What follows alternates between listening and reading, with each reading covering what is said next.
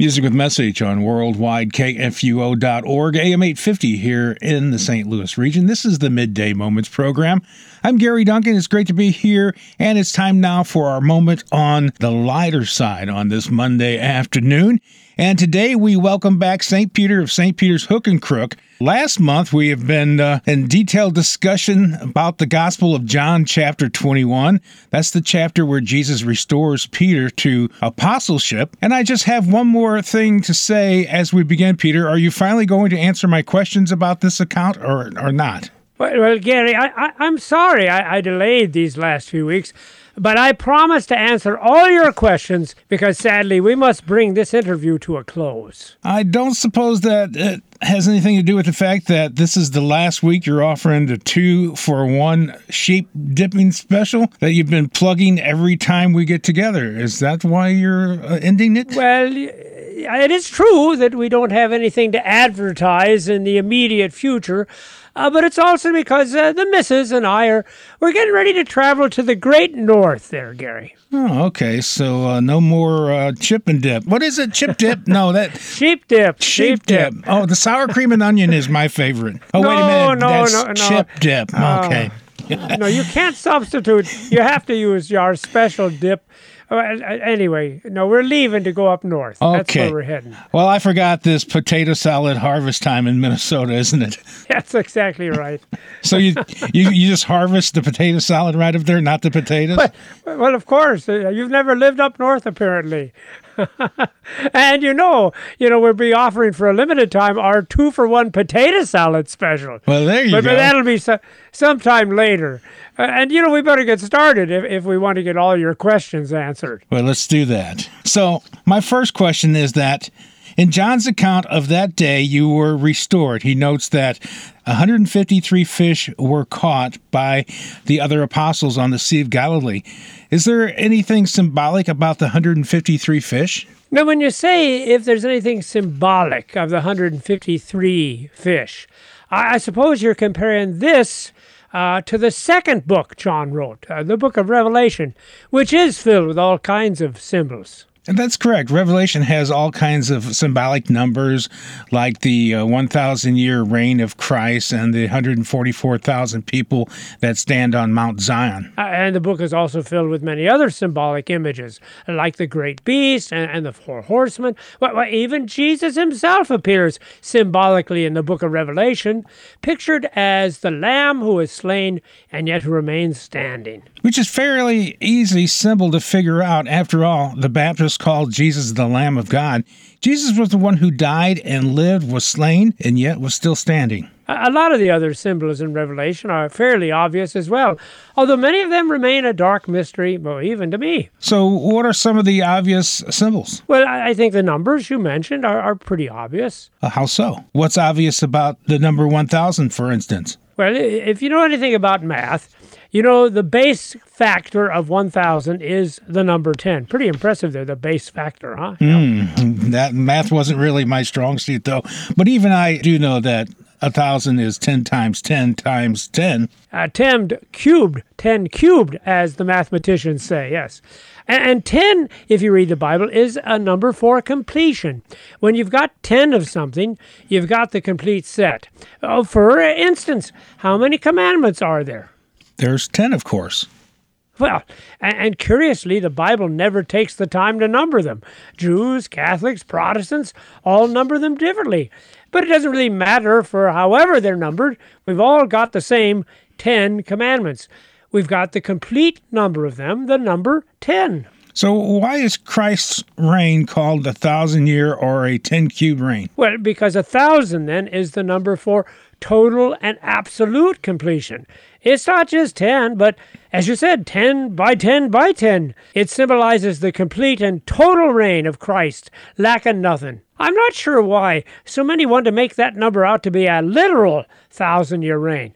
Uh, as we said, everything else in Revelation is symbolic. Why, why would the numbers be any different? If it's not a literal thousand year reign, what reign of Jesus is being talked about? Well, I suppose if we concede Revelation is a book of symbols, there might be some honest argument about that issue. Uh, my personal opinion is that the so called millennium, or, or thousand years, refer to Jesus' reign right here and now. I mean, after all, he is reigning overall, sitting at the right hand of God. And when he returns at the end, that will certainly be a thing of absolute and total completion, as the nations will be gathered before him to be assigned for their eternal destinations. But what about the number 144,000? What does that symbolize? Well, I think as well, it, it, it, the answer is based on the significance of the number 10 as the number of completion. Uh, for starters, in 144,000, you have the number 1,000, the, the cube of 10. A number that signifies absolute and total completion. Only this time, the 1,000 is multiplied by 144.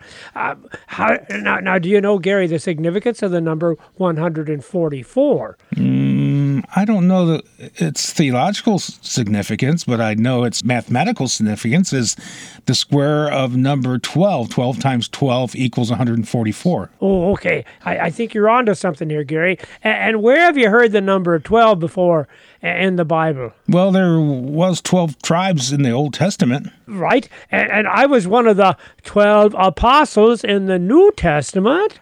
Oh, I think I get it. The number 144,000 symbolizes all the believers in both the Old and New Testament. 12 for the Old times 12 for the New equals 144.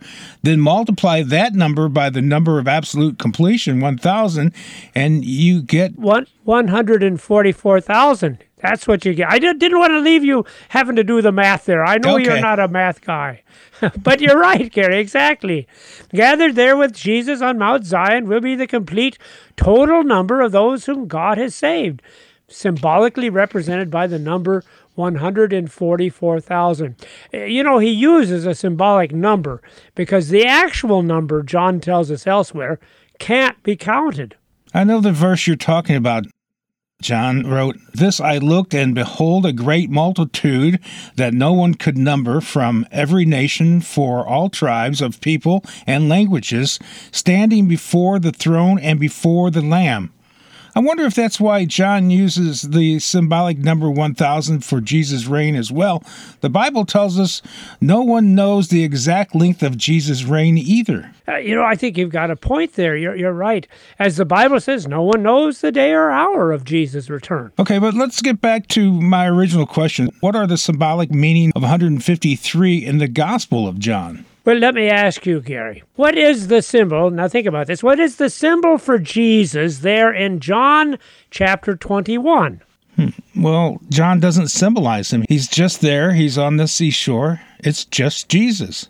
John says, You all knew it was him, but you didn't dare ask who it was. Oh, okay, all right. So no symbol for Jesus. Oh, and how did John in chapter 21 symbolize me and the rest of the disciples in that account? Well, again, there is no symbolism. It's just you and the rest of the apostles. And so the true meaning, a drum roll would be good here, Gary. So the true meaning of the number 153 is that we caught 153 fish. it's not rocket science, Gary. When you read a book that's filled with symbols, you can expect most everything to be symbolic. But when you read a factual story like we've been talking about, you can expect most everything to just be facts. But why would John bother to record such a specific detail like 153 fish? Well, you're obviously not much of a fisherman like, like John and I were.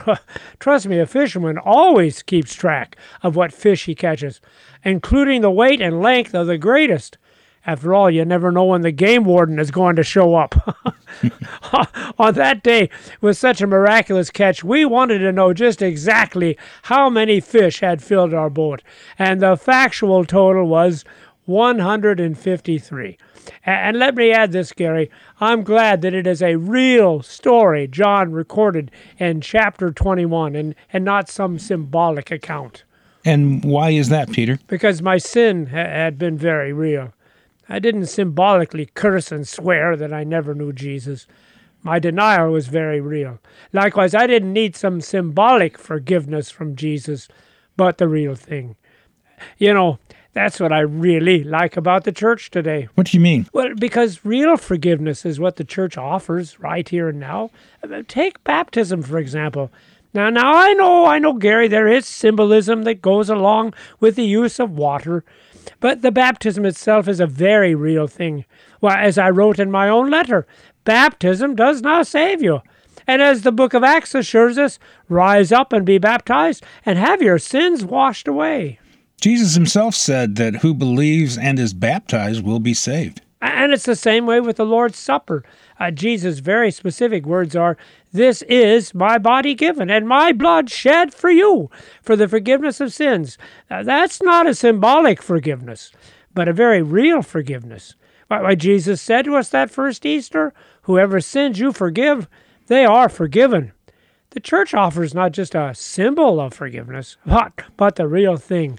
Jesus said, Whatever you lose on earth will be lost in heaven. But that reminds me of my second question. Why did Jesus just do that to you on that day? He restored you. Why didn't he just simply say, Peter, I forgive you?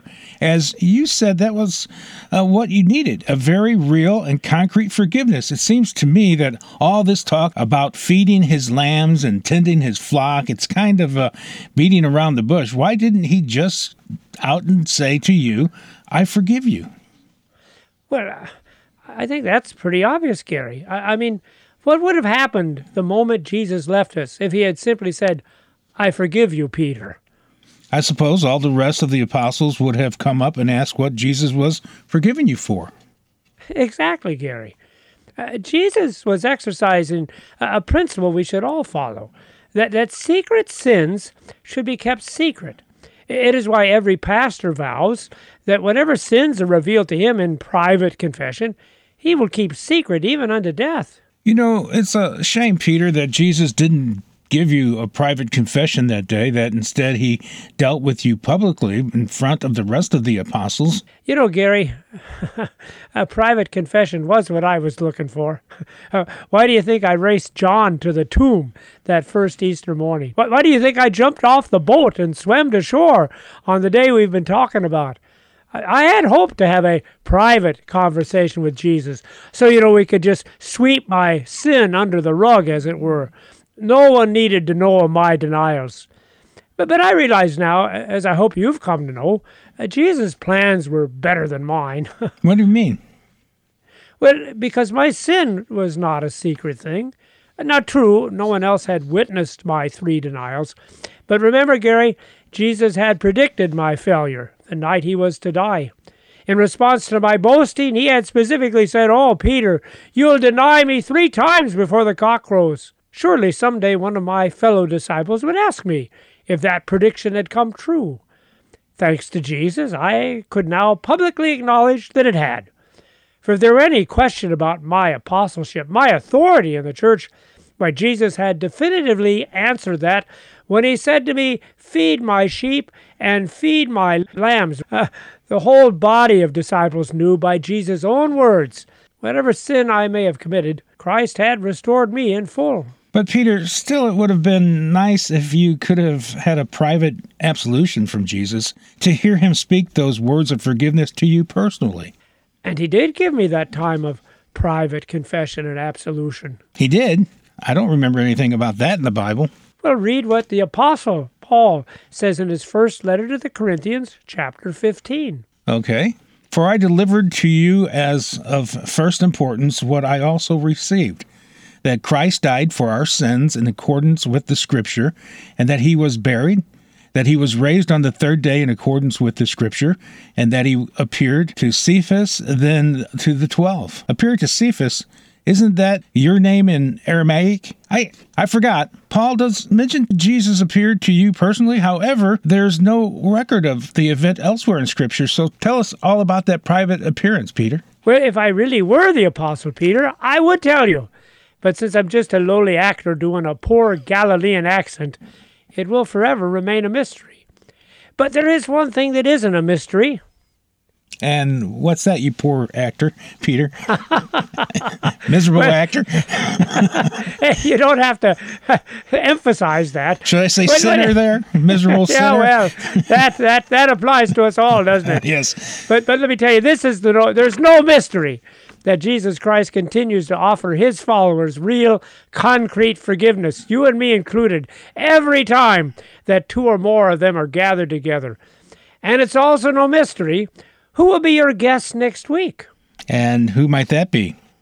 Well, as I said, I'll be gone, but I'm leaving you the phone number of one called the Bible History Answer Man. Hmm. Uh, he has some memory issues, but I think you'll find him as an interesting guest. oh, and there is one final thing that should never be a mystery. Uh, I'm afraid to ask, but what's that, Peter? This is the final week for our two for one sheep dipping special. So if you haven't done it yet, you better get down in the next few days. there you go, plugging your sheep dip, and not to be confused with your special chip dip. oh, wait a minute, that, that's my special chip dip, that's the onion stuff. Dip, and you've got the potato salad coming up soon. Anyway, uh, so I'm I'm kind of looking forward to what might turn out to be a wild uh, interview next week. The Bible Answer Man that has memory issues. Okay. Have a safe trip, and we look forward to talking to you again when you return. We are the messenger of good news, AM 850 KFUO in the St. Louis region. We are worldwide at kfuo.org or on Facebook at facebook.com slash KFUO radio.